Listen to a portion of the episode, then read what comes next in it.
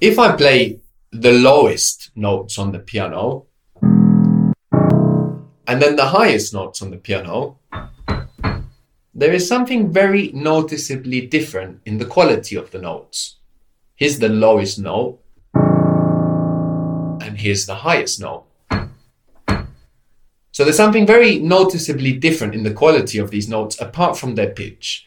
The lower notes sound blunter or thicker or broader or busier than the higher notes, which sound more fine, sharp and thin. Here I'm referring to something like a physical quality we can hear, but there is also an emotional difference, a difference in feeling.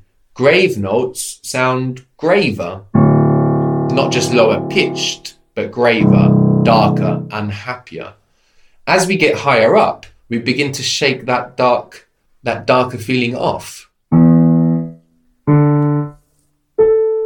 So if I play this B, and then the next one, and then the next one up, and so on, they start to sound more positive, no? There's less dread in the sound. They sound more optimistic. The reason for both of these changes, the physical change of blunt versus fine notes, and also this change in feeling, has to do with the harmonic overtone series we have been learning about. So our lowest note on the piano vibrates at twenty-seven point five hertz. And you can actually tell me what that note is. Just double twenty-seven point five until the number gets familiar. fifty-five and then one hundred ten. So what note is that? Can't remember. Keep doubling. two hundred twenty. What's two hundred twenty in here? So we get another A at twenty-seven point five, our lowest A. So that's the lowest note on the piano. And the reason that this and other low notes sound so broad compared to higher notes is because the lower the note, the more clearly we can hear the overtones, and the more overtones we can hear. This is because those overtones are not only produced by the string or strings that we are playing when we tap this key and the hammer inside the piano strikes the strings. We're not only hearing the overtones in those strings,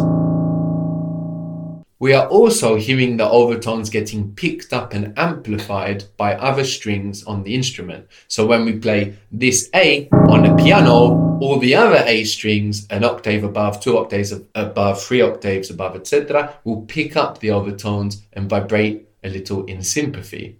So we'll hear other A's vibrating in sympathy when we play the A at twenty-seven point five hertz. What other notes can we expect to hear when we play an A? An E. Yes, the E's, the perfect fifth from A. Well done. So all the E strings will also be picking up on the E overtone produced by A, and they will vibrate slightly in sympathy, which is what gives the lower notes such a broad, wide sound. We have so many strings responding to that on the piano. So the lower the note, the more notes we have after it on the instrument that can pick up the overtones and vibrate in sympathy, especially on a piano which has such a large range of notes.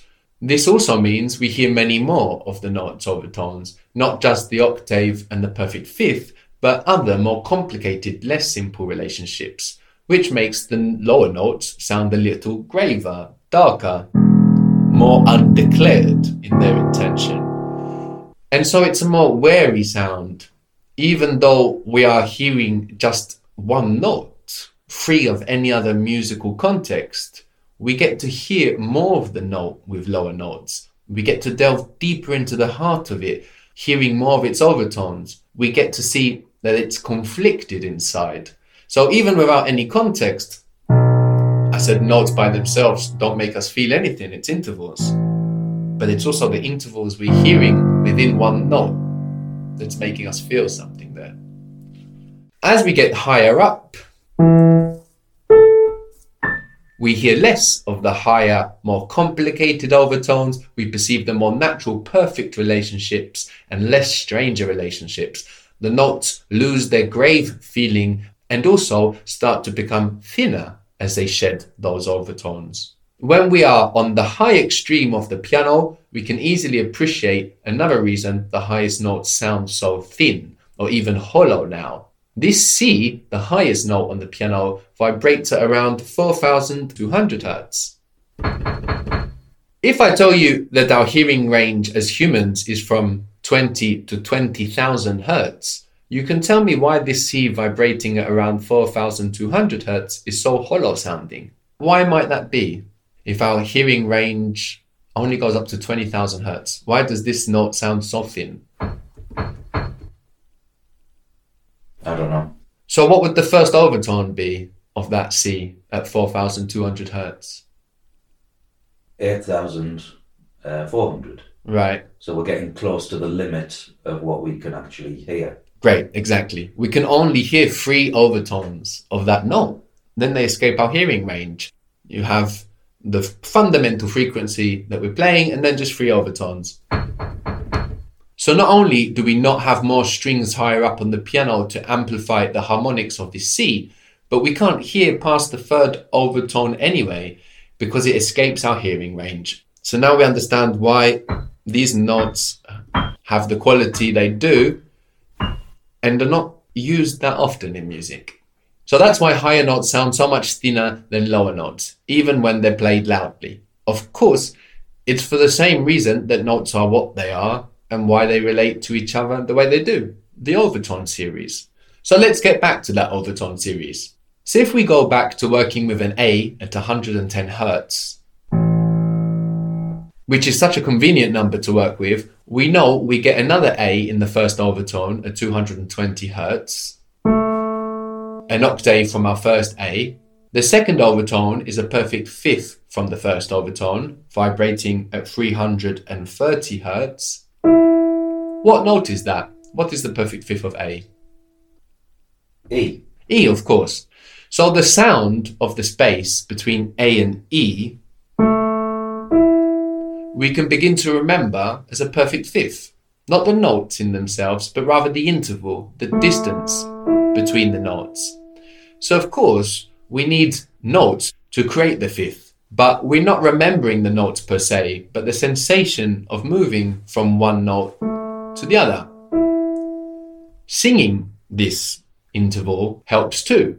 So we can try to sing this, or maybe an octave lower is going to be easier for our manly voices. We can try and sing that interval. La, ah, ee. You can take a second to find it, it's no problem. Give that a try. Ah, ee. Perfect. Uh, Good. So now, as we focus on the interval, we should be able to produce the perfect fifth from E. So tell me first, what is the perfect fifth of E? It should be B. B. B. So we can sing A, E, E, B and reproduce the same interval. No, reproduce the same space that we hear between A and E, to find how B should sound. Give it a go, and then we'll see on the piano how close you got. Listen to it first, it will help you kind of carry it. So, sing A, E, E, B. A, E, A, E, E, B, E. So well done. You're learning to work with intervals, no? And that's what musicians work with rather than notes. We can also try to identify the perfect fifth in music we listen to. This will help us exponentially in our journey of understanding music. We'll be able to notice all the different things that the perfect fifth achieves or communicates in different contexts.